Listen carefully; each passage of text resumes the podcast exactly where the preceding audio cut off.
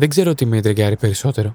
Το γεγονός ότι θα επισκεφθώ άλλη μια φορά το αγαπημένο μου Λονδίνο ή ότι επιτέλους θα ασχοληθώ με ένα από τα πιο ενδιαφέροντα θέματα στην ατζέντα των συνωμοσιολόγων. Όπως και αν έχει, θα ασχοληθώ με τη διασημότερη γυναίκα του 20ου αιώνα. Αυτό το γεγονός αποτελεί ανδιαφυσβήτητα το διασημότερο τροχαίο του κόσμου και γύρει ένα σκοτεινό ερώτημα. Ήταν όντως ατύχημα. Βεβαίως, δεν υπόσχομαι να απαντήσω καθαρά σε αυτό το ερώτημα, ούτε να σας πω ποιος και αν σκότωσε την πριγκίψα Νταϊάννα. Αλλά μπορώ να σας υποσχεθώ ότι μετά το τέλος της ακρόασης και των δύο επεισοδίων που θα αφιερώσω για το θανατηφόρο τροχαίο δυστύχημα που σημειώθηκε τις πρώτες πρωινές ώρες της 31η Αυγούστου του 1997 στη σειρά Καπόντε Λάλμα στο Παρίσι, δεν θα χρειάζεστε τη δική μου διαβεβαίωση πλέον για τίποτα. Α πάρουμε όμως τα πράγματα από την αρχή. Και όταν λέω την αρχή, εννοώ την αρχή του ταξιδιού μου στο Λονδίνο. Την Παρασκευή 18 Νοεμβρίου πέταξε για Λονδίνο. Παίρνοντας το αεροπλάνο και σκεπτόμενος τις ερωτήσεις που θα κάνω στους ανθρώπους που θα συναντήσω, κάπως χάθηκα στις σκέψεις μου. Πώς μπορώ να προσεγγίσω με σωστό τρόπο ένα κολοσσίο γεγονός σαν αυτό; Πώς θα πάρω τις σωστές απαντήσεις; Και πώς θα σας μεταφέρω τα γεγονότα; Βεβαίως, το email που έστειλα στην ομάδα επικοινωνίας του Μοχάμεντ Αλφαγέτ έμεινε αναπάντητο. Όπως και τα δεκάδες mail σε δημοσιογράφους που ασχολήθηκαν εκτενώς με το θέμα από το 98 και μετά, έμειναν και αυτά αναπάντητα, εάν όχι αδιάβαστα. Από την άλλη και μετά την προβολή του Crown, το ενδιαφέρον γύρω από την πριγκίψα Νταϊάννα έχει αναζωπηρωθεί. Έτσι λοιπόν, κινήθηκα στέλνοντας μεταξύ άλλων σε δύο Έλληνες του Λονδίνου, το Θανάση Γκαβό, δημοσιογράφο και ανταποκριτή του Sky, που μένει στο Λονδίνο και αρθρογραφεί για πολλά αγγλικά μέσα. Λονδίνο είμαστε, Βόρειο Λονδίνο. Και ε, εγώ είμαι ο Θανάσος Γκαβός. Ένας από τους λίγους πλέον δυστυχώς Έλληνες ε, ανταποκριτές εδώ. Βρίσκομαι 21 χρόνια στο Λονδίνο. Έχω δουλέψει σε διάφορα μέσα εδώ. Βρετανικά, κυρίως το, το ραδιόφωνο του BBC και την ελληνική υπηρεσία κατά κύριο λόγο. Ε, και είχα έρθει μόνο για έξι μήνες, όπως είχαν έρθει περισσότεροι, έτσι, πιο μικροί, για, επειδή είχα βρει αυτό το εξάμεινο συμβόλαιο στο BBC, αλλά τελικά έμεινα εκεί κάτι λιγότερο από έξι χρόνια. Μέχρι που η υπηρεσία έκλεισε τότε και στη συνέχεια ε, πάνω στο, στην εξέταση του τι κάνουμε από εδώ και πέρα ήρθε μια πρόταση για μια πρώτη συνεργασία με τη τηλεόραση του Skype που τότε ξανά είχε. Αυτή εξελίχθηκε σε κάτι πιο συχνό. Αυτό το πιο συχνό έχει εξελιχθεί πλέον σε κάτι μόνιμο τόσα χρόνια. Ο συνεργάτης του Sky, ωστόσο, διότι παράλληλα κάνουμε και άλλα πράγματα. Επίσης, είμαι ανταποκριτής για πολλά κυπριακά μέσα γράφω εδώ όταν προκύψει και όταν υπάρχει χρόνος. Για, είτε για ελληνόφωνα μέσα του Λονδίνου, είτε και με αγγλικές, αγγλικά έντυπα και ραδιόφωνα ως παραγωγός, ως researcher και διάφορα άλλα. Ό,τι τέλος πάντων δημοσιογραφικό προκύπτει που είναι ενδιαφέρον και έχω το χρόνο, το κυνηγάω. Σίγουρα ο Θανάσης, στα 21 χρόνια που μένει στο Λονδίνο, είναι από τους πιο κατάλληλους ανθρώπους να μιλήσω. Ύστερα, Παρά το νεαρό της ηλικίας του, μόλις τα 27 του, ο Ιωάννης Χουντής είναι υποψήφιος διδάκτορ ιστορίας στο Πανεπιστήμιο του Άμπερντιν στη Σκωτία και σύμβουλος πολιτικής επικοινωνίας στη Βουλή των Λόρδων, και είμαι σίγουρος ότι θα παίξει καθοριστικό ρόλο ως ιστορικός στο ποια ήταν η πριγκίψα της Ουαλίας, ποια ήταν στα αλήθεια η Νταϊάννα. Βρισκόμαστε στην πολύ βροχερή και κρύα Trafalgar Square, το όνομά μου είναι Ιωάννης Χουντής, είμαι υποψήφιος διδάκτορ ε, της ιστορίας των ιδεών στο Πανεπιστήμιο του Aberdeen και παράλληλα εργάζομαι ως σύμβουλος πολιτικής και επικοινωνίας στο Westminster, δηλαδή στην Βρετανική Βουλή και στη Βουλή των Λόρδων. Παράλληλα έχω εκδώσει και ένα βιβλίο, την προηγούμενη εβδομάδα μάλιστα βγήκε στα ελληνικά στην Αθήνα από τις εκδόσεις Αρμός με τον τίτλο «Ο ρομαντισμός στην εξουσία, όψεις της πολιτικής ιδεολογίας του Λόρδου Βύρονα και η συμμετοχή του στην Ελληνική Επανάσταση». Κοινώς δηλαδή με ενδιαφέρουν όλα τα θέματα τα οποία έχουν να κάνουν με ελληνοβρετανικές σχέσεις, για τις οποίες συχνά αρθρογραφώ στην Αγγλική Καθημερινή, την διεθνή έκδοση του New York Times, και για θέματα φυσικά ιστορίας, διμερών σχέσεων και βρετανικής πολιτικής. Όση ώρα το αεροπλάνο ψάχνει διάδρομο απογείωσης, το μυαλό μου ακόμα ταξιδεύει και οι οδηγίες της υπεύθυνης καμπίνας με επαναφέρουν βία στην πραγματικότητα.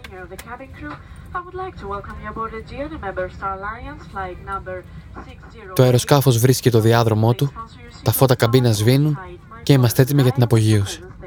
φοράω τα ακουστικά μου και το αγαπημένο μου τραγούδι συνοδεύει την απογείωση με μόλις μια εικόνα στο μυαλό μου. Τα μάτια της Νταϊάνας.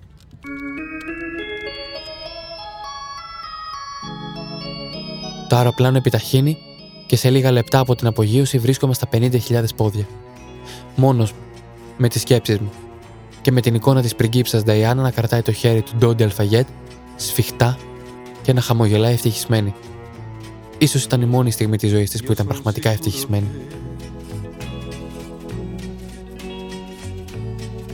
Per ogni goccia, per ogni goccia che cadrà un nuovo fiore nascerà. E su quel fiore una farfalla volerà. Τέσσερις ώρες και κάτι μετά, η φωνή του πιλότου με επαναφέρει από τις σκέψεις μου. Προσεγγίζουμε λοιπόν το αεροδρόμιο του Heathrow και πρέπει να προσδεθούμε για την προσγείωση. Πλησιάζουμε για την προσγείωση στο αεροδρόμιο Heathrow και παρακαλούμε να βεβαιωθείτε ότι χειραποσκευές και μεγαλύτερες ηλεκτρονικές συσκευές είναι ασφαλισμένε. Η πλάτη του καθίσματο πρέπει να είναι σε όρθια θέση, η ζώνη ασφαλεία δεμένη και το τραπεζάκι σα χρηστό. Όλες οι ηλεκτρονικές συσκευές θα πρέπει να παραμένουν απενεργοποιημένε στη λειτουργία πίστη έω ότου προσγειωθεί το αεροσκάφο.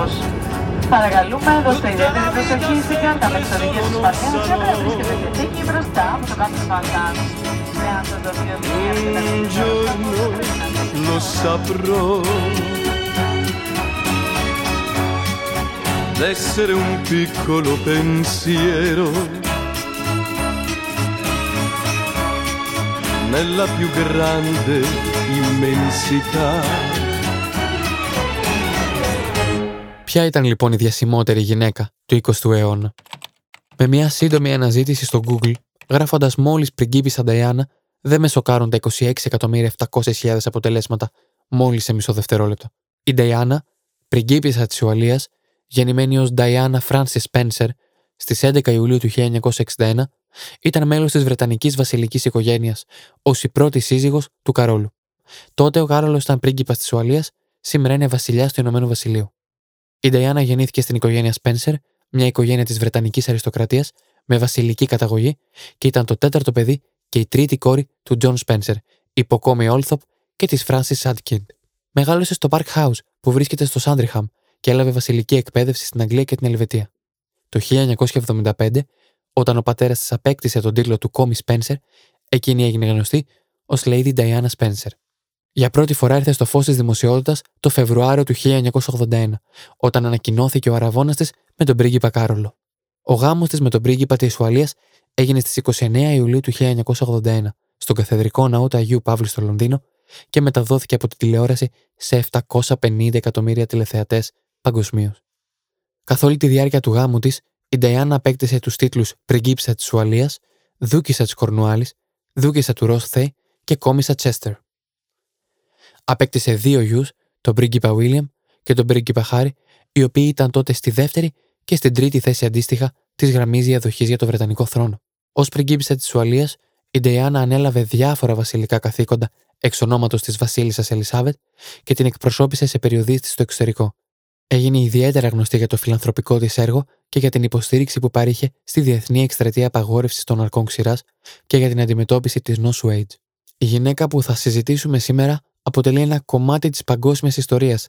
Τι σημαίνει για τον κόσμο η πριγκίψα Νταϊάννα, ρωτά τον Ιωάννη Χουντή. Νομίζω ότι σε αντίθεση με πάρα πολλές άλλες μορφές βασιλικών και αριστοκρατικών οικογενειών ανά την Ευρώπη, αρχικά είναι πολύ σημαντικό ότι έχουμε το πρόσωπό της στο μυαλό μας. Είναι δηλαδή μια παρουσία η οποία έχει χαραχθεί στο συλλογικό υποσυνείδητο. Επομένως, αυτό σημαίνει ότι με κάποιον τρόπο οι περισσότεροι άνθρωποι οι οποίοι θυμούνται τους εαυτούς τους κατά τα χρόνια στα οποία υπήρξε ενεργή, αλλά και μετέπειτα γενιά, αυτοί που γεννήθηκαν το 2000, μετά το θάνατό της, μέχρι και το 2010, σήμερα μέσω δημοφιλών σειρών, όλοι έχουν κάπως στο μυαλό τους ε, την πριγκίπισσα Νταϊάννα. Αυτό είναι μάλιστα κάτι το οποίο συνέβη και με την πρόσφατα αποθανούσα Βασίλισσα Ελισάβετ. Όλοι την θεωρούσαν ένα μέρος της καθημερινότητάς τους στη Βρετανία και στον κόσμο ήταν μια προσωπικότητα ιδιαίτερα γνωστή, ιδιαίτερα α, οικία, αν θέλεις. όσον αφορά την Νταϊάννα, νομίζω ότι Δυστυχώς, ο κόσμος γνωρίζει πολύ περισσότερα για, για το μυστήριο το οποίο καλύπτει την μετέπειτα πορεία της ζωής της και όχι τόσα πράγματα για την ιδιαίτερα ενδιαφέρουσα δράση της τα προηγούμενα χρόνια κατά τη διάρκεια της α, υπηρεσίας της, αν θέλεις, ως α, πριγκίπισσα του Βρετανικού θρόνου. Νομίζω ότι και τα δύο έχουν εξίσου ενδιαφέρον, αλλά κυρίως στην Ελλάδα τα πρώτα είναι λιγότερο γνωστά, με το βάρος να δίνεται συνήθως στα πολύ ενδιαφέροντα και αμφιλεγόμενα γεγονότα που κυκλώνουν το θάνατό της. Του ζητάω να μου μιλήσει λίγο για τη ζωή της Νταϊάννα πριν γίνει γνωστή μέσω του γάμου της με τον πρίγκιπα Κάρολο. Η πριγκίπισσα Νταϊάννα αρχικά δεν ξέρω πόσος κόσμος γνωρίζει ότι γεννήθηκε σε μια ιδιαίτερα αριστοκρατική οικογένεια. Η πριγκίπισσα Νταϊάννα δεν ήταν κάποια η οποία προερχόταν από μια α, απλή οικογένεια. Η οικογένειά της ήταν η οικογένεια Spencer. Μάλιστα ο αδελφός της είναι εν ζωή και είναι ο Λόρδος Spencer. η οικογένεια Spencer ανάγεται στις αρχές, του, ε, στα τέλη του 17ου αιώνα. Ανάγεται στον Δούκα του Μάλμπορο, ο οποίος ήταν ένας ιδιαίτερα επιτυχημένος στρατηγός της Βρετανίας κατά την περίοδο των πολέμων με την ε, Γαλλία του Λουδοβίκου του 14ου. Στενά συνδεδεμένος με τη Βασίλισσα Άννα, Επομένως, μπορούμε να καταλάβουμε για το πόσο σημαντική η οικογένεια ήταν αυτή, η οποία είχε σχέση μέχρι και με τον Winston Churchill, τον πρωθυπουργό της Βρετανίας κατά τον Δεύτερο Παγκόσμιο Πόλεμο. Επομένως, ο Διάννα ήταν ένα κορίτσι το οποίο, αν θέλεις, στη δεκαετία του 60, το 1961, γεννήθηκε μέσα σε αυτόν τον κόσμο. Ήταν κάτι πολύ φυσικό για αυτήν από τα πρώτα της βήματα. Δηλαδή, ήταν μια, αν όχι πριγκίπισσα, ήταν μια λέδη, όπως λέμε εδώ είναι ο Lord and Lady. Επομένως, είναι κάποια περιβάλλοντα τα οποία δεν είναι εύκολο να κατανοήσει κανείς, αν δεν έχει υπάρξει μέρος τους, ούτε εμείς φυσικά μπορούμε να τα, τα κατανοήσουμε. Αλλά αυτή ήταν λοιπόν μέρος αυτού του, του κόσμου και κατά κάποιο τρόπο αυτό τη συνδέει και σε όλη την υπόλοιπη πορεία της με τη βασιλική οικογένεια. Δηλαδή η πριγκίπισσα Νταϊάννα α, αφού ερωτεύτηκε τον πρίγκιπα Κάρολο, κάτι που συνέβη ιστορικά, το γνωρίζουμε, α, θέλησε να δει τον εαυτό της ως ένα κορίτσι το οποίο θα ζούσε το όνειρο μιας πριγκίπισσας. Και ήταν μια πριγκίπισσα πολύ πριν αποκτήσει τον, ε, τον επίσημο τίτλο λόγω αυτής της καταγωγής και αυτών των αναφορών της. Νομίζω λοιπόν ότι έχει ενδιαφέρον να δούμε την πορεία της ως ε, μια πορεία ενός κοριτσιού, το οποίο α, μεγάλωσε με αυτά τα οράματα και τα είδε να πραγματοποιούνται στην αρχή της ζωής της, με μια βέβαια θλιβερότερη κατάληξη στο τέλος. Βεβαίως η μοναρχία ήταν πολύ διαφορετική σε σχέση με σήμερα, ειδικότερα την εποχή που η Νταϊάννα παντρεύτηκε τον Κάρολο. Μου διηγείται ο Θανάσης Γκαβός. Κοίτα, πολύ διαφορετική. Υπό την έννοια ότι ακόμα δεν είχαμε τόσο πολύ τουλάχιστον αυτό το στοιχείο της uh, σαπνόπερας που ε, πλέον συνοδεύει. Μιλάμε για μια Βασίλισσα Ελισάβε τότε αδιαφυσβήτητα η κορυφαία φυσιογνωμία, μια μητριαρχική φιγούρα, χωρίς ε, ανταγωνισμούς, αν μπορεί κάποιος να μιλήσει για ανταγωνισμό με την νύφη της. Ε, μια περίοδος επίσης που όταν μιλάμε για δυναμικές γυναίκες οι περισσότεροι μιλάνε για τη Θάτσερ που είχε περάσει πόσο, 1,5-2 χρόνια στη Πρωθυπουργία τότε. Με την Άννα, την πριγκίπισσα Άννα, ασχολείται ο κόσμος που είχε ήδη παντρευτεί, ο Μαρκ Φίλιπς. Ο Κάρολος ε, είχε ήδη τη φήμη αυτού του λίγο γκαφατζή, λίγο αστείου, αρκετά προσιτού πάντως. Αλλά παράλληλα πρέπει να σου πω, και αυτό μετά βέβαια το έφεραν οι συνθήκες και έγινε πιο έντονο, ήταν και η αρχή μιας προσπάθειας νομίζω, όπως θυμάμαι να διαβάζω, από τη Βασίλισσα να γίνει λίγο πιο, πιο ανοιχτή, πιο προσιτή. Και αυτό είχε ξεκινήσει, γιατί μέχρι τότε ήταν η εκπρόσωπος ενός θεσμού που ήταν αρκετά μακριά από το πολίτη. Έτσι. Τότε λοιπόν είχαμε το, τα 25 χρόνια μοναρχίας και ήταν η πρώτη φορά που ο κόσμος είχε βγει έξω τότε με τα street parties για να γιορτάσουν τα 25 χρόνια της Βασίλισσας στο θρόνο και παράλληλα είχε γίνει και εκείνη η μεγάλη περιοδία στην Οκεανία Αυστραλία, Νέα Ζηλανδία, που ήταν η πρώτη φορά, λένε, που με δική της πρωτοβουλία η Βασίλισσα είχε ζητήσει να σχεδιαστεί ώστε να είναι η ίδια περισσότερο, να περάσει περισσότερο χρόνο μέσα στον κόσμο, να χαιρετήσει, να κάνει. Οπότε τότε είχε ήδη αρχίσει μια επιχείρηση να γίνει πιο προσιτή η μοναρχία. Και ήρθε, νομίζω, για την ίδια τη μοναρχία, την κατάλληλη στιγμή η Νταϊάννα να αναζωπηρώσει αυτό το ενδιαφέρον και ο κόσμος πλέον αρχίζει να μιλά για πριγκίπισσα του λαού και παράλληλα θες και λίγο βασίλισσα πιο κοντά στο λαό. Αλλά, αν αυτό ήταν ο θεκτικός αντίκτυπος και για τη μοναρχία, αλλά το τι θα επακολουθούσε προφανώς κανείς δεν μπορούσε να το, να το φανταστεί και πολύ περισσότερο και το παλάτι. Να σου πω καταρχά από τη Βασίλισσα από αυτά που έχουν προκύψει και τουλάχιστον αυτά που έχουν ε, κυριαρχήσει δημοσίως, στην αρχή ήταν ε, αρκετά θετική αντιμετώπιση. Υπό την έννοια ότι αναβάθμιζε και το προφίλ όλης της οικογένειας. Συν βέβαια να πούμε εδώ ότι δεν μιλάμε για μια απλή περίπτωση. Αριστοκρατική οικογένειά της. Δίπλα στο, στο Σάντριχαμ μεγάλωσε. Πατέρας της ήταν, αν δεν κάνω λάθος, ταυλάρχη του πατέρα της Ελισάβετ η μάνα της κυρία Επιτοτιμών στο παλάτι γενικότερα. Και οι πρώτες αντιδράσεις συνέχεια της Βασίλισσας και αυτά που έχουν προκύψει από βιογραφίες είναι ότι έλεγε πως είναι ε, στην ουσία αρκούντος κατάλληλη για τον γιο μου. Δηλαδή το έχει. Ακριβώς. Και μάλιστα θεωρούσε και φαίνονταν δηλαδή και από τα πρώτα δείγματα μπορεί να ήταν αρκετά ευαίσθητη ε, μέσα στο παλάτι μπροστά στην οικογένεια. Δεν ξέρουμε βέβαια αν ήταν αυτό, ξέρεις, ο πραγματικός χαρακτήρας ή αν ήταν πιο συνειδητά συναισθαλμένη, αλλά φαινόταν ότι όλη αυτή τη δημοτικότητα και την προβολή και τις συνεχείς αναφορές ότι μπορούσε να τα χειριστεί στην ουσία. Και όχι μόνο μπορούσε. Και με τρόπο αρκετά λαμπερό, έτσι, ανεπιτίδευτο.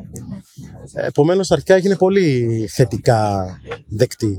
Και με τον Φίλιππο τον οποίο εντάξει όλοι λένε ότι είχε μια πάρα πολύ καλή σχέση τουλάχιστον μέχρι κάποια στιγμή. Ε, αλλά η αλήθεια είναι ότι φαίνεται, έχει προκύψει τέλος πάντων ότι αυτές οι εντάσεις στο γάμο πολύ νωρίς ξεκίνησαν και ξέσπασαν. Η ίδια βέβαια στη συνέντευξη που έχει κάνει μετά και στην περίφημη συνέντευξη με τον Μπασίρ μίλησε και για τη ζήλια του Καρόλου, ιδίως πάλι όταν είχαν επισκεφθεί την Αυστραλία. Που όλοι ξέρω εγώ λέγανε Α, είμαστε στη λάθος πλευρά του δρόμου, η Νταϊάννα ένα από την άλλη. Ξέρετε, δεν θέλουμε να χαιρετήσουμε τον Κάρολο. Μιλούσε για τη ζήλια λοιπόν. Ε, και όλο αυτό σίγουρα ε, είχε αντίκτυπο και στο πώς την αντιμετώπιζε το, το παλάτι. Ε, και η αλήθεια είναι, μάλλον αλήθεια είναι, δεν ξέρω, αλλά έχει προκύψει ότι πράγματι και η ίδια αντιλαμβανόταν ότι το παλάτι την αντιμετώπιζε από ένα σημείο και μετά πάρα πολύ επιφυλακτικά. Ε, και αυτό είναι για να το πούμε με ήπιο τρόπο. Ο λιγότερο ήπιος τρόπος είναι ότι μέχρι και που ας πούμε συνομωτούσε σε βάρος της για να την υπονομεύσει. Κάτι βέβαια που έχουμε δει ως καταγγελία τουλάχιστον επαναλαμβάνεται έτσι, η ιστορία και τώρα με τη Μάρτου. Σε αυτό το σημείο παράλληλα θα σας αναλύω λεπτό προς λεπτό το μοιραίο βράδυ της 30 Αυγούστου του 1997 μέχρι την πρόσκρουση στη 13η κολόνα της σύραγγας Πόντε Λάλμα, καθώς έχει συγκλονιστικό ενδιαφέρον να ακούσετε τη θύμηση του Θανάση Γκαβού για το πώς ο κόσμος έβλεπε τη μοναρχία τρία χρόνια μετά το θανατηφόρο τροχαίο της πριγκίψας Νταϊάννα το 2000, όπου ήρθε για πρώτη φορά ο Θανάσης στο Λονδίνο. Κοίτα, είναι πολύ, πολύ έντονη η θύμηση το πόσο διαφορετική ήταν η αντιμετώπιση γενικότερα εδώ της βασιλικής οικογένειας τότε και δι της Βασίλισσα, μιας και είπες και για το θάνατό της πρόσφατα. Τώρα που πέθανε η Βασίλισσα Ελισάβετ, ήταν, για να μπορώ να το πω έτσι, πλήρως αποκαταστημένη στη συνείδηση των Βρετανών ως η καλή Βασίλισσα. Τότε δεν ήταν ακριβώς έτσι τα πράγματα. Όχι ότι την αντιπαθούσαν, αλλά τότε ήταν πολύ νοπή ακόμα η μνήμη του θανατηφόρου, τροχαίου. Και η αλήθεια είναι ότι ακόμα τότε υπήρχαν σκιές. Καλά ακόμα υπάρχουν κάποιες σκιές έτσι για αρκετούς. Αλλά γενικότερα τότε ακόμα νούμερο ένα στις καρδιές των Βρετανών πολύ πιο έντονα ήταν η Νταϊάννα. Δηλαδή θυμάμαι ακόμα που υπήρχε η συζήτηση για το πόρισμα που είχε γίνει τότε που ήταν λίγους μήνες μετά το τροχαίο ε, στη, της γαλλικής αστυνομίας. Κατά πόσο ήταν πλήρες, επαρκές, κατά πόσο έπρεπε να γίνει κάτι παραπάνω και τελικά έγινε εδώ κάτι παραπάνω, μια δικαστική έρευνα. Και οι θεωρίες νομοσίες που υπήρχαν ήταν συνεχώς τότε ο Μοχάμεντ Αλφαγέτ στα μέσα. Δηλαδή νομίζω πρέπει να ήταν και από τις πρώτες ιστορίες που ασχολήθηκα εδώ ο Αλφαγέτ. Οι πληροφορίες για εκείνο το βράδυ προέρχονται από το ντοκιμαντέρ Princess Diana The Night She Died Royal Conspiracy Documentary. I feel this is the most dangerous phase in my life. He's planning an accident in my car, brake failure and serious head injury, in order to make the path. Νιώθω πως αυτή είναι η πιο επικίνδυνη φάση της ζωής μου. Σκοπεύει να δημιουργήσει ένα ατύχημα στο αυτοκίνητό μου. Θα χαλάσει τα φρένα, ώστε να πάθω πολύ σοβαρό τραύμα στο κεφάλι. Με αυτά τα λόγια η πριγκίψα Νταϊάννα, τον Οκτώβριο του 1996, προοικονόμησε το τραγικό αυτοκινητιστικό δυστύχημα το οποίο θα τη συνέβαινε τον Αύγουστο του επόμενου έτους σε ένα σκοτεινό γράμμα ανησυχίας προς τον μπάτλερ της, Πολ Μπάρελ. Το όνομα του άντρα για τον οποίο η Νταϊάννα ήταν περισσότερο σίγουρη ότι θα την έβλεπτε έχει μουτζουρωθεί και ως εκ τούτου αδύνατο να διαπιστωθεί σε ποιον αναφέρεται. Στις 31 Αυγούστου του 1997, περίπου 12 τα μεσάνυχτα, η Νταϊάννα και ο σύντροφός της Ντόντι Αλφαγέτ, γιος του δισεκατομμυρίουχου Μοχάμεντ Αλφαγέτ, έφυγαν από το ξενοδοχείο Ρίτζ στο Παρίσι, ιδιοκτησίας του Μοχάμεντ Αλφαγέτ. Από τα τέσσερα άτομα τα οποία θα επιβιβαστούν στη μαύρη υπερπολιτελή Mercedes, μόλις ένα θα καταφέρει να επιζήσει. Δύο ώρες μετά το φωνικό τροχαίο, η γαλλική αστυνομία θα συλλάβει 7 παπαράτσι με την κατηγορία της μαζικής ανθρωποκτονίας, καθώς το αμάξι στο οποίο επέβαιναν ανέπτυξε ηλικιώδη ταχύτητα και κατά την αστυνομία φέρεται να προκάλεσε το τροχαίο που κόστησε τη ζωή σε τρία άτομα.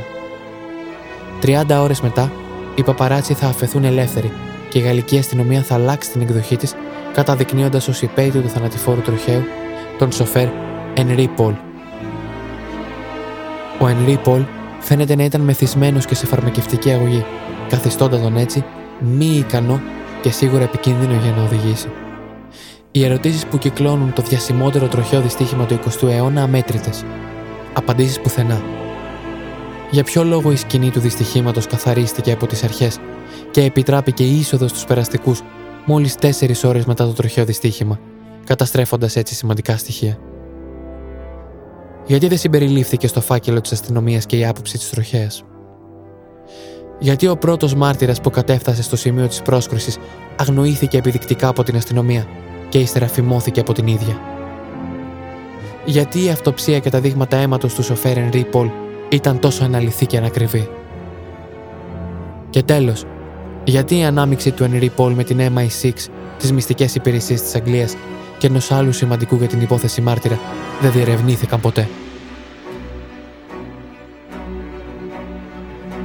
Τον Ιούλιο του 1997, η Νταϊάννα και τα παιδιά της επισκέπτονται το Σάντροπε, ώστε να κάνουν διακοπές με την οικογένεια του Αλφαγέτ, στη θαλαμιγό της οικογένειας. Τρεις εβδομάδες αργότερα, η πριγκίψα Νταϊάννα θα επιστρέψει στην ολοκένουργια θαλαμιγό, αξίας 12,5 εκατομμυρίων λιρών, ώστε να συνεχίσει τις διακοπές της με τον ανοιχτά πλέον σύντροφό της, Ντόντι Αλφαγέτ. Το Σάββατο 30 Αυγούστου, ο Ντόντι, η Νταϊάννα και ο σωματοφύλακα της Τρέβορη Jones θα ταξιδέψουν με ιδιωτική πτήση από τη Σαρδινία στο Παρίσι. Ο Ντόντι Αλφαγέτ μαθαίνουμε στη συνέχεια ότι εμπιστευόταν αρκετά τον Ενρί Πολ, βασικό μέλος της ομάδας ασφαλείας του ξενοδοχείου Ridge, ιδιοκτησίας του πατέρα του, στο οποίο θα έμενε το ζευγάρι. Το παρελθόν όμως του Ενρί Πολ είναι μακριά από καθαρό, όπως ο ίδιος παρουσίαζε.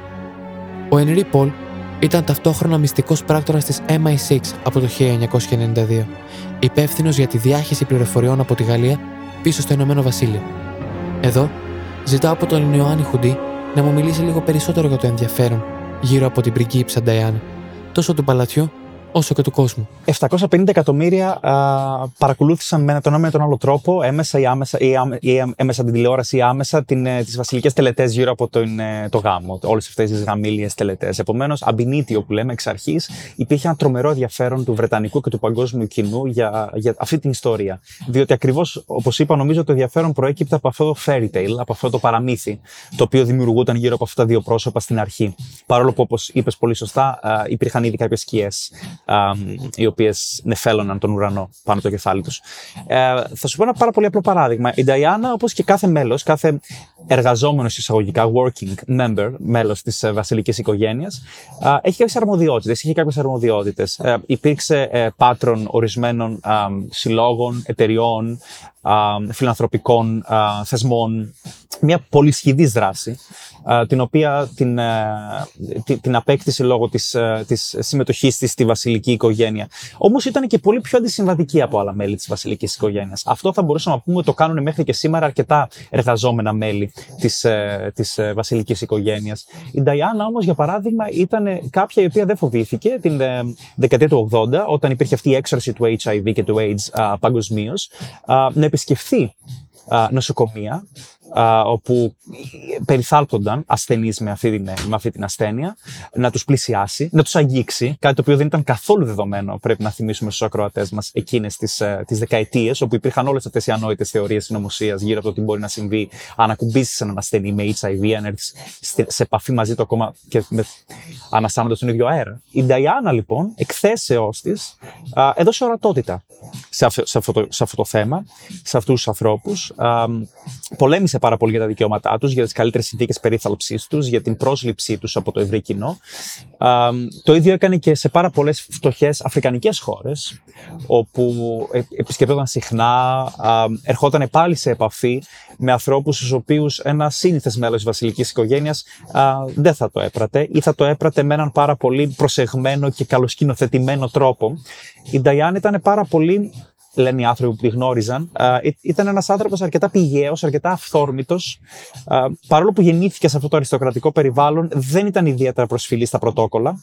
Της άρεσε να σπάζει τους κανόνες και νομίζω ότι αυτό ήταν και ένα μεγάλο μέρος της λάμψης της, που την έκανε πάρα πολύ αγαπητή στους ε, απλούς ανθρώπους παγκοσμίως, οι οποίοι παρακολουθούσαν όλες αυτές τις δράσεις. Άρα και το παλάτι πώς αντιμετώπιζε την πριγκίψα Νταϊάννα; Γιατί ας μην λησμονούμε ότι η πριγκίψα Νταϊάννα ήταν προσωπική επιλογή της Βασίλισσας Ελισάβετ για τον Κάρολο. Θα ξεκινήσω από την αρχή. Όπως είπες, αποτελούσε μάλλον κυρίως επιλογή της Βασίλισσας. Ε, γιατί; Για τον απλό λόγο που περιγράψαμε πριν. Ήταν ένα, ένα μέλος μιας αριστοκρατικής οικογένειας. Α πούμε, πληρούσε όλες τις προποθέσει για να αποτελέσει μια σεβαστή, επιτυχημένη πριγκίπισσα και μελλοντική βασίλισσα φυσικά, αν τα πράγματα εξελίσσονταν όπως ε, σχεδιάζονταν τότε. Επομένως, πληρούσε αυτές τις προϋποθέσεις. Πραγματικά, ε, ίσως σχεδόν από την αρχή, ή ίσως λίγο μετά από την αρχή, άρχισαν να υπάρχουν οι πρώτοι τριγμοί ίσως αυτή η αντισυμβατική συμπεριφορά την οποία περιγράψαμε προηγουμένως να έπαιξε κάποιο ρόλο. Υπάρχουν άλλοι οι οποίοι υποστηρίζουν, ποτέ δεν μπορούμε να ξέρουμε απολύτως, ειδικά όταν ασχολούμαστε με τη βασιλική οικογένεια, γράφονται πάρα πολλά βιβλία. Υπάρχουν πάρα πολλοί άνθρωποι οι οποίοι υποστηρίζουν ότι ξέρουν πράγματα, αλλά λόγω της φύσης του θεσμού, λόγω των σπάνιων δημόσιων παρεμβάσεων αυτών των προσώπων, ειδικά εκείνες τις δεκαετίες, πριν από το ίντερνετ, πριν από τα social media, σε μια εποχή που η πληροφορία φιλτράρονταν πολύ πιο εύκολα και ε, ε, ε, εμποδίζονταν πολύ πιο εύκολα επίσης. Υπήρχε μια ενόχληση για την ε, υψηλή της δημοφιλία.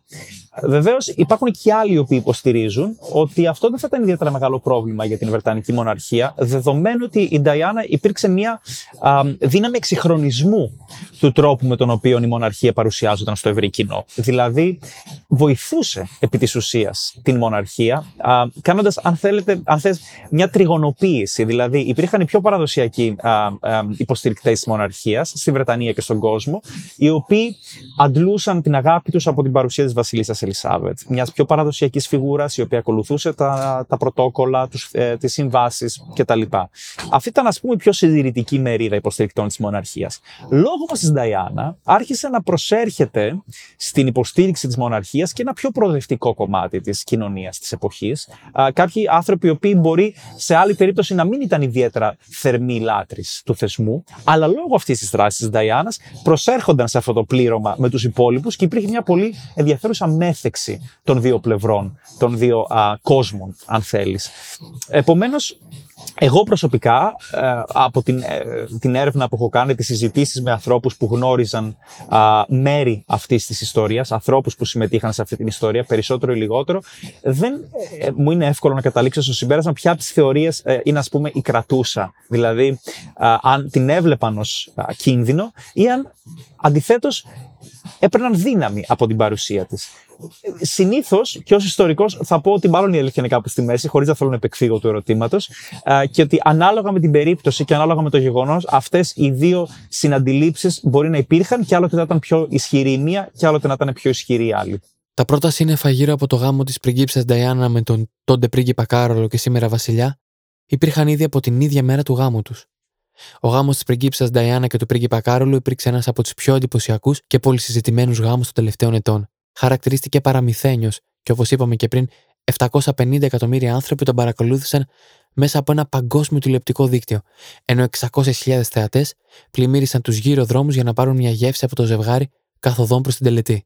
Για του ανθρώπους που δεν γνώριζαν τι συνέβαινε πίσω από τις κλειστές πόρτες του παλατιού, ο γάμος τους ήταν το τέλειο παραμύθι. Παρόλο που είναι από τα πιο διάσημα γεγονότα στη σύγχρονη ιστορία, εξακολουθούν να υπάρχουν πολλά πράγματα που οι άνθρωποι δεν γνωρίζουν για τη μεγάλη μέρα.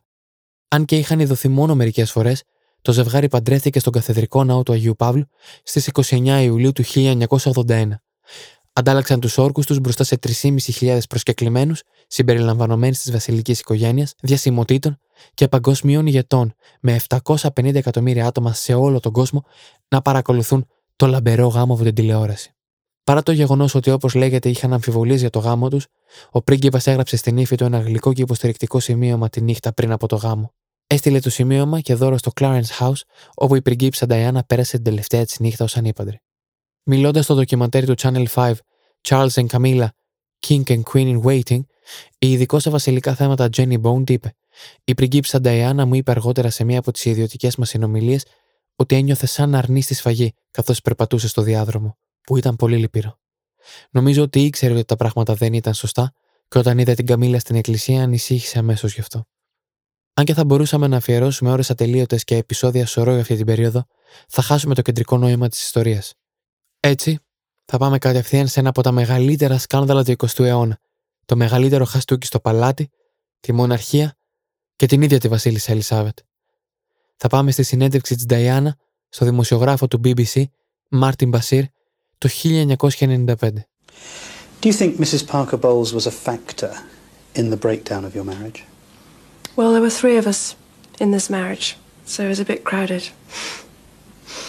Η συνέντευξη στο BBC στο Μάρτιν Μπασίρ, η οποία λαμβάνει χώρα το 1995 αυτή η συνέντευξη, η οποία μέχρι και πριν από δύο χρόνια προκαλούσε ακόμα αντιδράσεις και μάλιστα, αν το πάρουμε το πράγμα από το τέλος, το 2020 με 2021, σε μια ανεξάρτητη έρευνα που πραγματοποιήθηκε εντός του BBC, ο δημοσιογράφος καταδικάστηκε από τους ηθήνοντες του σταθμού ότι παραβίασε μια σειρά από δημοσιογραφικά πρωτόκολλα και, και συμβάσεις και ότι σε μεγάλο βαθμό παραπλάνησε την Ταϊάννα, ε, είτε με ψεύτικους τραπεζικούς λογαριασμούς, είτε με άλλες ψευδείς ιστορίες, για να αποσπάσει και τη συμπαθιά της, αλλά και την συμμετοχή της σε αυτή τη συνέντευξη. Αυτό είναι κάτι το οποίο μάθαμε 25 χρόνια μετά την α, δημοσιοποίηση αυτής της πολύκροτης και αμφιλεγόμενης συνέντευξης, η οποία φυσικά στην εποχή της αποτέλεσε, α, έκανε πάταγο. Μιλάμε για μια ακροαματικότητα σχεδόν του 40% την βραδιά στην οποία προβλήθηκε και με εκατομμύρια views, αν θέλεις, στα μετέπειτα χρόνια από τότε ήδη.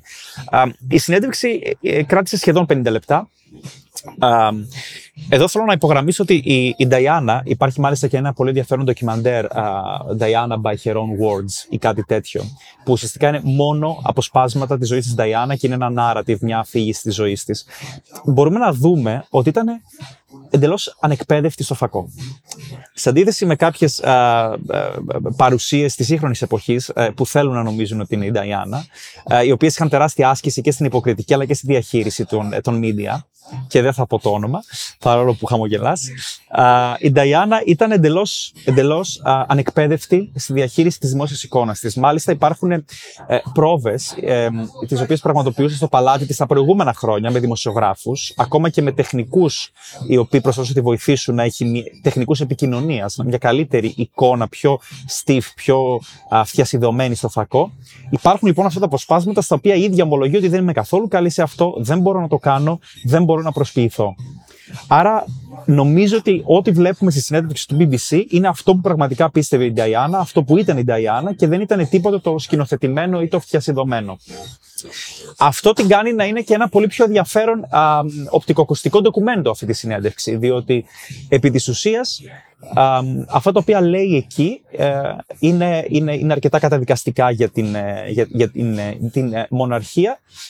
Παρ' όλα αυτά, και εδώ θα μου επιτρέψεις να σου αναφέρω ένα verbatim κομμάτι από την συνέντευξή της σε ελεύθερη μετάφραση, αναφερόμενη στο μέλλον της μοναρχίας σε αυτή τη συνέντευξη, η Νταϊάννα είπε ότι θεωρώ ότι υπάρχουν μερικά πράγματα τα οποία θα μπορούσαν να αλλάξουν, τα οποία θα μπορούσαν να, αν θέλεις, άρουν υποψίες γύρω από τη λειτουργία των, του θεσμού σε ορισμένες περιπτώσεις και να βοηθήσουν την κατά τα άλλα αρκετά περίπλοκη ορισμένες φορές σχέσεις μεταξύ κοινής γνώμης και μοναρχίας. Σε κάθε περίπτωση όμως, πιστεύω, λέει η Νταϊάννα, θα μπορούσαν να προχωρήσουν χέρι με χέρι η μοναρχία και η κοινή γνώμη, ε, ο κόσμος, σε αντίθεση με το να είναι απόμακροι και ο ένας εναντίον του άλλου. Επομένως, δεν ήταν ιδιαίτερα καταδικαστική η άποψή της για τη μοναρχία εν γέννη. Πώς θα μπορούσε άλλωστε μια γυναίκα η οποία μεγάλωσε σε μια αριστοκρατική οικογένεια να υποστηρίξει εύκολα κάτι τέτοιο; Αλλά στον τρόπο που λειτουργούσαν ορισμένα στοιχεία ή ορισμένοι άνθρωποι μέσα στη μοναρχία εκείνη την περίοδο. Επομένως, βλέπουμε ότι είναι αρκετά προσεκτική, ακόμα και σε αυτή τη συνέντευξη, η οποία αποτέλεσε το, το, τη, τη σταγόνα που ξεχύλισε το ποτήρι. Είναι αρκετά προσεκτική, ζητάει μάλιστα να είναι και πρέσβης κατά κάποιο τρόπο του Ηνωμένου Βασιλείου στον κόσμο, στο μετέπειτα αυτής της συνέντευξης. Επομένως, ε, έχει ενδιαφέρον ότι θεωρώ, και αυτή είναι εντελώς προσωπική εκτίμηση, ότι ακόμα και εκείνη τη στιγμή που έδινε αυτή τη συνέντευξη, η Νταϊάννα ε, δεν είχε τόσο πολύ στο μυαλό της να βλάψει τη μοναρχία ή το να προκαλέσει κακό σε κάποιον από τη βασιλική οικογένεια, της οποίας ήταν ακόμα μέλος, πρέπει να πούμε για τους ακροατές μας. Δεν είχε γίνει το διαζύγιο, ήταν αποτέλεσμα το διαζύγιο αυτής της συνέντευξης. Ε, και να την αναμορφώσει, να τη μεταρρυθμίσει, να αλλάξει πράγματα στον τρόπο που λειτουργούσε, παρά να την καταγγείλει και να προτείνει την κατάργησή της ή οτιδήποτε. Εντάξει, κοίτα, προφανώς έχουμε μεσολαβήσει πάρα πολλά. Είναι μια συνέντευξη του 95 αυτή, 20 Νοεμβρίου. Αυτές τις μέρες δηλαδή. Αλλά στην ουσία το ζευγάρι δεν είχε χωρίσει πόσο, τρία χρόνια πριν. Ε, η Νταϊάννα ζούσε ακόμα στο παλάτι του Κέσσικο βέβαια, ήταν ακόμα η πριγκίπισσα της Ουαλίας, όχι ωστόσο η, αυτή η ψηλότης Νταϊάννα. Και έγινε αυτή η μοιραία γνωριμία λοιπόν με τον Μάρτιν Μπασίρ, Τη τον γνώρισε ο αδερφός της, ο Σάλ Σπένσερ. Ένας δημοσιογράφος ο οποίος τότε δεν ήταν γνωστός. Προφανώς το BBC φέρνει μαζί του ένα κύρος, έτσι, ο τίτλος του δημοσιογράφου στο BBC. Και εν πάση περιπτώσει αυτός κέρδισε την εμπιστοσύνη όχι τόσο του αδερφού της στην αλήθεια, όσο της ίδιας, διότι τελικά όπως έχει προκύψει, συνέχισε να έχει συναντήσεις μαζί της χωρίς να το ξέρει ο αδερφός της. Και κατάφερε να εξασφαλίσει αυτή τη τεράστια συνέντευξη. Και ο τρόπος που το κατάφερε, που πλέον έχει γίνει γνωστός από πάρα πολλά, είναι παρουσιάζοντας αυτά τα ψεύτικα τιμολόγια και άλλα στοιχεία, ότι δηλαδή Καλά, πολλά έχουν ακούσει, αλλά το, το βέβαιο είναι ότι παρουσίαζε μέλη προσωπικού του αδερφού της, κατά κύριο λόγο, να πληρώνονται από το παλάτι και καλά, σαν να θέλει να τη παρουσιάσει ότι έδινα πληροφορίες στο παλάτι. Ελέγχε για τη ζωή τη. Και ναι. πρέπει να μου δώσεις κάτι exclusive που κανείς δεν θα γνωρίζει. Ακόμα και ότι στοιχεία ε, περί εγκυμοσύνη τη νταντάς των παιδιών από τον Κάρολο. Την έστρεψε δηλαδή γύρω από όλους. Ναι, κοίτα.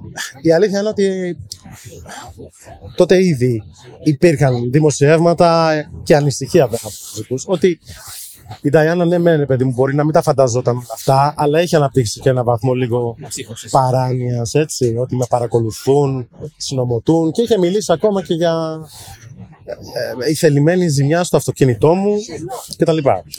Κατηγορώντας την οικογένεια. Λοιπόν, αλλά αυτό είναι το γεγονός λοιπόν το αξιοποίησε ο Μπασίρ και κέρδισε την εμπιστοσύνη της. Και τελικά προκύπτει ότι έχει κανονίσει να του παραχωρήσει αυτή τη συνέντευξη ε, στο παλάτι του Κένσικτον, χωρίς ο αδερφός να το γνωρίζει, όπου γίνονται οι αποκαλύψεις του αιώνα. Πριν φτάσουμε λοιπόν στο Crowded, έχει πει περί βουλημίας, περί κατάθλιψης, περί αυτοτραυματισμών αν δεν κάνω λάθος.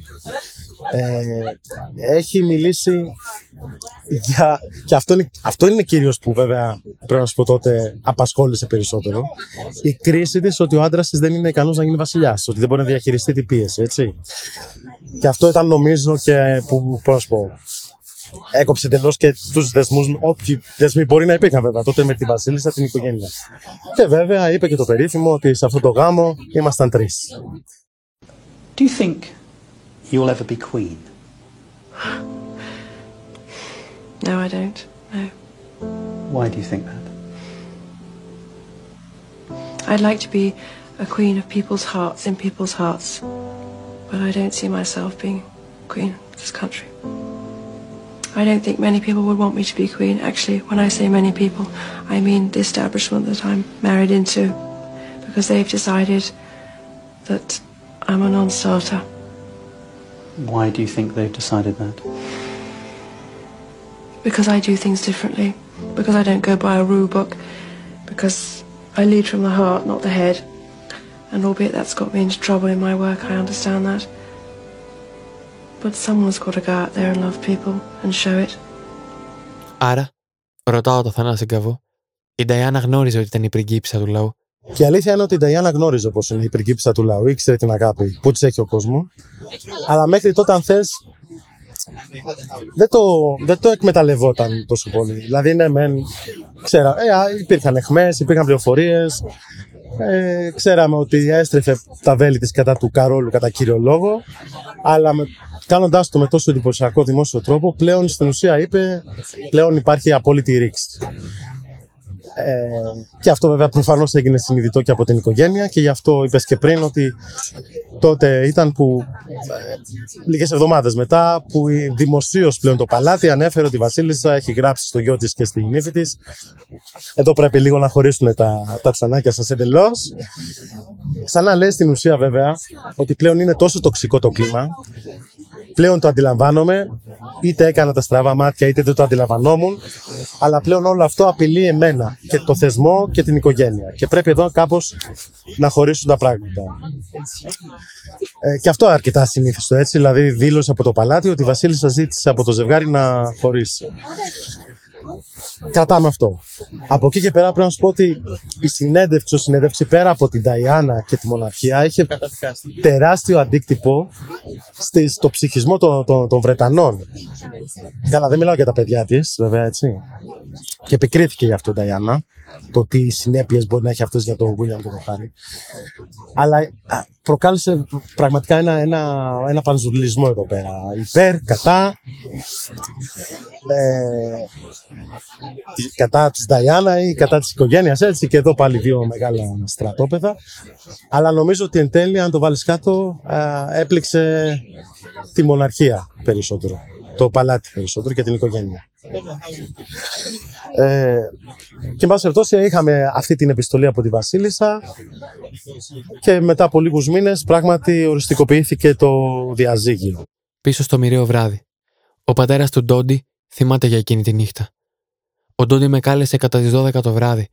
Μου είπε ότι θα πήγαινε στο διαμέρισμά του στο Παρίσι και ότι έξω από το ξενοδοχείο υπήρχαν πολλοί παπαράτσι. Εγώ τον παρακάλεσα να μείνει εκεί που είναι, γιατί είναι πολύ επικίνδυνο. Το ξενοδοχείο διαθέτει τα πάντα άλλωστε, όπου εκεί θα είναι και ασφαλής. Ο Ντόντι του απάντησε ότι συμφωνεί και ότι θα κρατήσει τη συμβουλή του. Ντόντι called me. It was about 12 o'clock. He said just, I'm going now to the apartments. And he told me it's a lot of paparazzi. I don't know what they do. The Plus One Dome is full of people. I told him, please, it's so dangerous. Just stay in a hotel. Everything is there. No need for you to go out. He told me, I think I will follow your advice. Why? After Dodi assured me that he's not going to go out. Εδώ λοιπόν έρχεται και το πρώτο παράδοξο. Όπως καταγγέλει ο Μοχάμεντ Αλφαγέτ, ο Ενρή Πολ, λίγο μετά το τηλεφώνημα αυτό στον πατέρα του, πιάνει τον Ντόντι και του λέει ότι είναι απολύτως ασφαλές να βγουν από το ξενοδοχείο και ότι έχει καταστρώσει ο ίδιος ένα σχέδιο με την επίτευξη του οποίου θα διαφύγουν από τους παπαράτσι.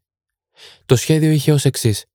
Ο Ντόντι, η Νταϊάννα, ο Ενρή Πολ και ο σωματοφύλακας της Νταϊάννα Τρέβορι Jones θα έβγαιναν από την πίσω έξοδο του ξενοδοχείου, στην οποία θα τους περίμενε μια μαύρη Mercedes, ίδια με αυτή που τους περίμενε και στην είσοδο του Ρίτζ. Έτσι, δεν θα γινόντουσαν αντιλήπτοι από τους παπαράτσι και θα συνέχιζαν το βράδυ τους ακάθεκτοι.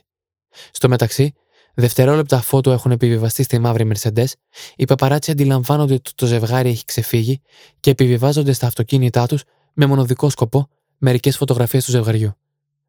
Ο ταχύτερος δρόμος από το ξενοδοχείο Ρίτζ στο διαμέρισμα του Ντόντι ήταν μέσω από τα Σαν Ζελιζέ, αλλά λίγο πριν τα Σαν Ζελιζέ, το αμάξι έστριψε δεξιά αντί για αριστερά με αποτέλεσμα το αμάξι να απομακρύνεται όλο και περισσότερο από το διαμέρισμα, αντί να το πλησιάζει. Αυτή η λεπτομέρεια βεβαίως δεν θεωρήθηκε από τις γαλλικές αρχές αξιόλογη ή κρίσιμη, οπότε και αγνοήθηκε. Σημαντικό έβριμα και ίσως κρίσιμο για την εξιστόρηση της ιστορίας είναι ότι σχεδόν κανένας δεν είδε το τροχαίο. Οι περισσότεροι βρισκόντουσαν είτε στην αρχή είτε στο τέλος του τούνελ, με αποτέλεσμα να ακούσουν μόνο τη συντριβή. Στις 31 Αυγούστου του 1997, και ώρα 12 και πρώτα 23 λεπτά τα μεσάνυχτα, η μαύρη Mercedes S280 με οδηγό τον Henry Paul και συνεπιβάτες στο σωματοφύλακα του Αλφαγέτ Trevor Rhys Jones, τον Ντόντι Αλφαγέτ και την ίδια την πριγκίψα Νταϊάννα θα προσκούσει στη 13η κολόνα της σύραγγας Πόντε Λάλμα, σκοτώνοντας ακαριά τον Ανρί Πολ και τον Ντόντι Αλφαγέτ. Για την Νταϊάννα όμως και για το σωματοφύλακα Τρέβο Ρι Jones υπήρχε ελπίδα να σωθούν. Τουλάχιστον για τον έναν από τους δύο.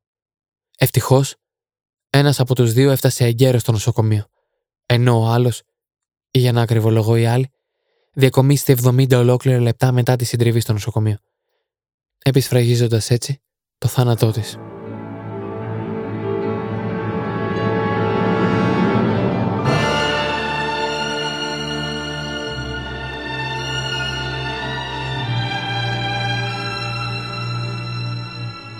Στο επόμενο επεισόδιο θα αναλυθούν η ζωή της Νταϊάννα, τα εξωσυγικά σκάνδαλα πριν το τορχαίο, οι θεωρίες συνωμοσίας περί εγκυμοσύνης, αραβόνα και το λευκό Fiat φάντασμα που προκάλεσε τη συντριβή. Και αν ένα συμπέρασμα μπορούμε να εξάγουμε με ασφάλεια σήμερα, είναι ότι η Νταϊάννα ήταν βαθιά ερωτευμένη. Ένιωθε για πρώτη φορά ασφαλής. Ένιωθε γεμάτη. Καθώς όπου βρισκόταν κρατούσε το χέρι του Ντόντι σφιχτά, ως δικό της φυλαχτό. Ακόμα και στην τελευταία φωτογραφία της που τραβήχτηκε, λίγο πριν η καταραμένη μαύρη Μεσεντέ εισέλθει στη σύραγγα Πόντε Λάλμα, η Νταϊάννα στο πίσω κάθεσμα του αυτοκινήτου κρατάει το χέρι του Ντόντι. Ερωτευμένη. Αλλά δευτερόλεπτα μετά νεκρή. Μέχρι την επόμενη φορά να είστε ασφαλείς. Εκτέλεση παραγωγής Grey Studios Athens.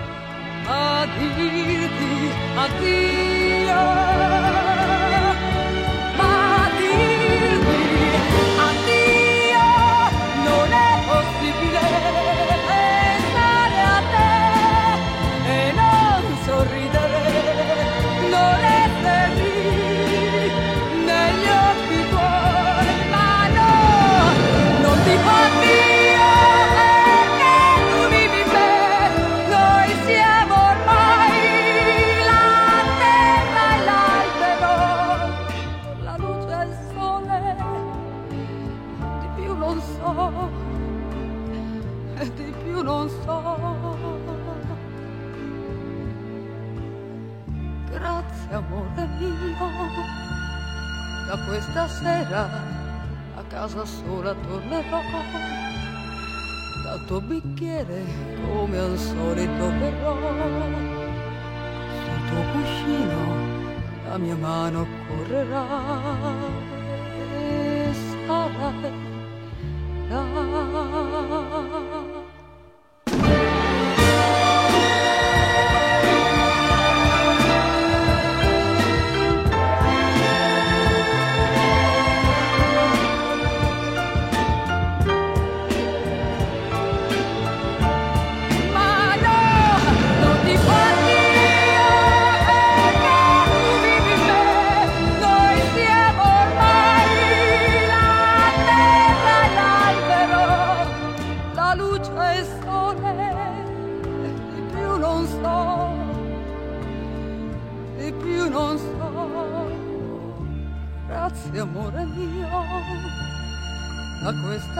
là casa sola tornerò. Dal tuo bicchiere come al solito berrò sul tuo cuscino la mia mano correrà